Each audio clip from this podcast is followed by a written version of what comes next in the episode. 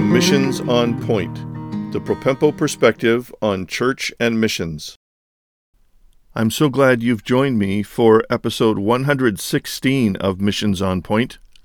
Today we're starting a relatively short series on special church missions issues. This first one of the series is going to be about visiting your missionary on the field. So let's start at the beginning and talk about some of the early issues in deciding to visit your missionary on the field. The first one is who gets to visit? If your missionary lives on a tropical island and is near a beach, probably everybody wants to visit. It may be that they live in or near a historic or romantic city of the world. Or maybe they're close to picturesque mountains. You want to make sure that whoever is visiting, it's not just because of the tourism value. In fact, I've had to counsel missionaries in the past to create a policy to prevent visitors from taking too much of their time away from the ministry to which they are called and supported. There is something like a hierarchy of visitors in my mind, having to do with the missions leadership of the church, perhaps the senior pastor on occasion, and those who may be family members or have a special ministry to the missionary on the field, whether that be encouragement, counseling, or support in some other way. So, connected with the who question is how many and how often. Of course, unless there is a specific purpose like a short term missions project or outreach connected with the visit, you want to limit the number to be logistically possible and the missionary can be hospitable. I do highly recommend that if it is possible, the missionary house the visitors in their own home or at least very nearby. That way, the visitor can observe the family dynamic, the neighborhood setting, and the culture that the missionary is interacting with much better. Also, note that my recommendation is that whoever is visiting is not going primarily for the purpose of ministry themselves. In other words, they're going to learn about the missionary, the missionary setting, to minister to them, and not be in the spotlight and the focal attention of the trip, with few exceptions. Let's talk about some timing issues. First of all, more and more countries around the world have visas that have to be granted before you enter the country. So it's not simply like a tourist visit somewhere where you're automatically granted a tourist visa or an allowance to be a tourist for a certain number of days in the region. The visitors will probably have to apply to that nation's embassy or consulate in the United States and there is a process that takes time. It could take a few days if you appear in person, it might take a couple of months. Along with permission with a visa granted, you may also have to have inoculations in order to enter that country. Those also take time and expense to accomplish before you fly. There are even subtleties to the application process for instance, if you're going into a largely strict Muslim or Hindu nation, you might not be able to put your exact occupation and employment data the way you normally would. For example, a pastor is generally accepted as a teacher and not as a pastor. The duration of your visit is important. You don't want to stay too long but you also don't want to stay too short. You want to have enough time with the missionary and the missionary's family to be able to interact with the whole family and see them in a variety of circumstances, as well as get a really good sense of their whole situation and their living conditions if possible and if they have teammates it's great to have opportunity to meet the teammates in at least a casual atmosphere so that you can get to know them and the people that your missionary is working with remember that part of the purpose of the visit from the sending church particularly is so that an accurate report can be given back to the mission leaders the shepherding leaders of the church so that they have a good understanding of how best to minister to and encourage that missionary and enable them to stay long term on the field. Try to think through and construct whatever itinerary you have and opportunities you have to experience in your missionary's country to do it with the missionary so that even as you're traveling to see some site or landmark, perhaps, you're talking about them, the work, what's going on, and how the church interacts with that. Another aspect of timing has to do with the missionary's timing on the field. It's not wise to visit a missionary just one or two months into their arrival on the field unless there's some special reason to do so. Usually, at six months and one year, there are some critical moments in which the missionary may feel particularly stressed or depressed, even, and need some encouragement.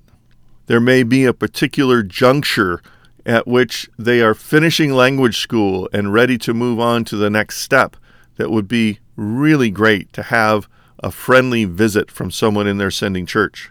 For a moment, just turn the tables on the trip and imagine you are the missionary in their shoes and they're coming to visit you, or someone is coming to visit you on the field.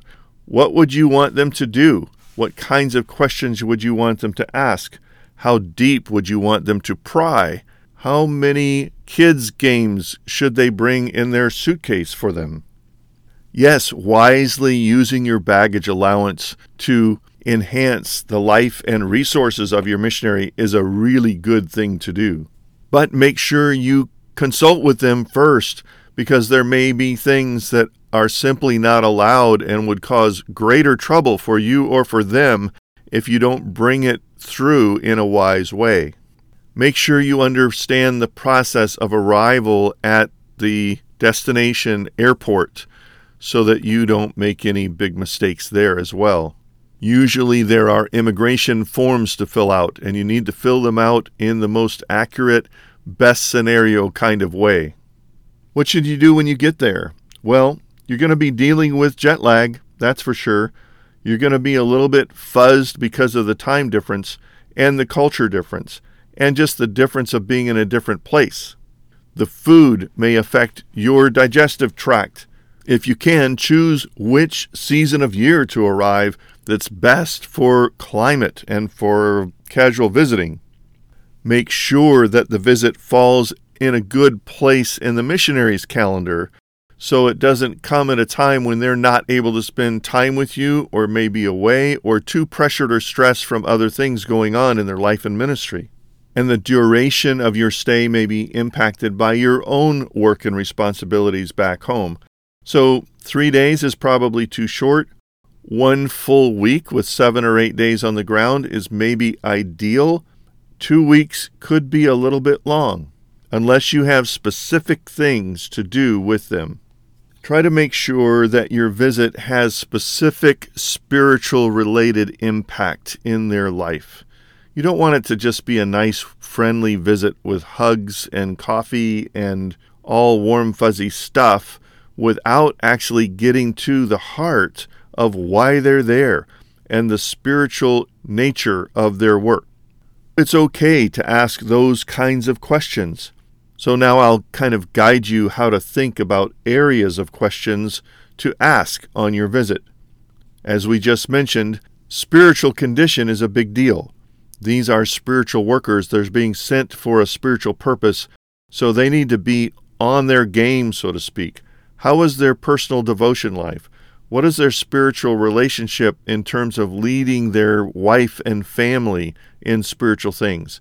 Are they wrestling with any sinful tendencies or circumstances? How frequently is the gospel in their conversation with friends and neighbors locally?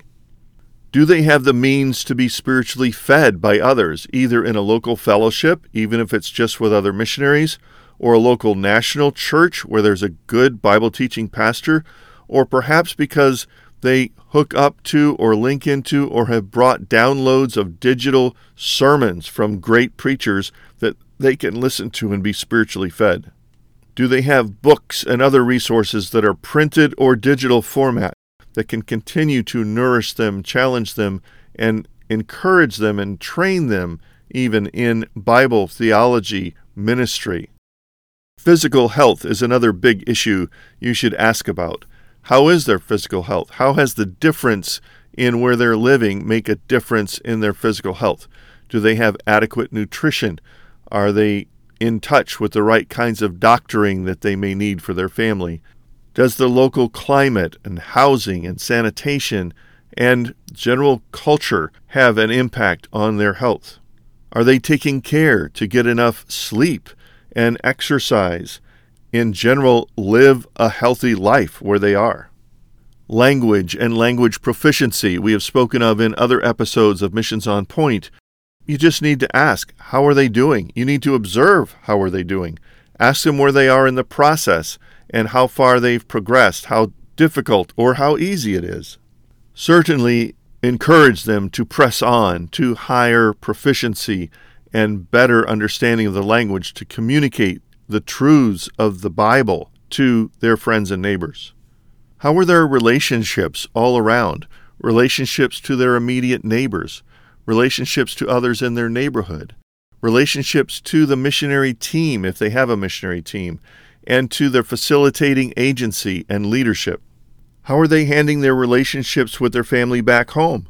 And how are they handling their relationships with their home church?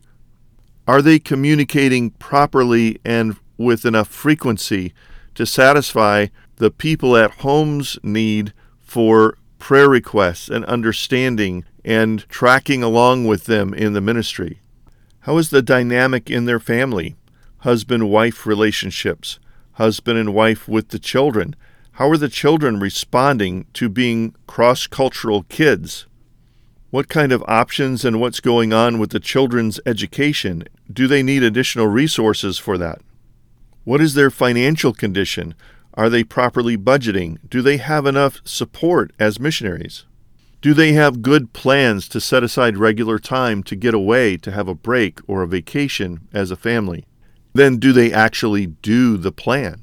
Now, all of these things that we're concerned about aren't necessarily done when you sit down and have an intensive interview and just pepper them with all of these kinds of questions. No, normally it's best done just in the course of life, in walking to the nearby grocery store or going to a restaurant. Certainly treating them well while you're there so that you're not so much a burden but a blessing to them in your visit. All of these questions don't have to be answered in your first trip in depth. You are building a foundation for future trips and maybe other people picking up where you left off in order to address whatever concerns and issues and praiseworthy things going on in your missionary's ministry. Visiting your missionary is both a great opportunity and a solemn responsibility to fulfill on behalf of all of the supporters of your missionary and your sending church. A couple of footnotes here at the end it's possible that the field administration may require that you have permission from the field administration before you visit your missionary. Don't automatically assume that the missionary has total freedom to welcome anybody that comes at any time. There's also the question of finances who pays for it? Typically, if it is the family of the missionary, they're going to have at least some of the burden. But if it is an official visit from the sending church for the benefit of the sending church to find out more about the missionary and how they can care for them and to actually care for those missionaries, then the sending church should have the biggest part of that burden. Even if the individuals visiting the missionary can handle the finances on their own, they still should coordinate with the leadership in missions or in pastoral leadership so that they get the best possible visit on behalf of the sending church as well as satisfying their own desires. I've got to tell you, one of my favorite things to do is visiting missionaries on the field. I love being able to come alongside them, encourage them, point them to the purpose of their being there, help them to focus on the long term vision, doing it because of the joy of Jesus Christ, because Jesus is worth it. Helping them over the pitfalls and potholes and turns in the road to see the bigger picture and to rejoice in their small part in God's big plan to see His glory in Christ Jesus through local churches in every nation of the earth. Thanks for joining us today on Missions on Point, the Propempo perspective on church and missions. I trust that you'll find more help and resources on the website propempo.com. Please prayerfully consider supporting this ministry. Now to God be glory in the church and in Christ Jesus forever and ever. Amen.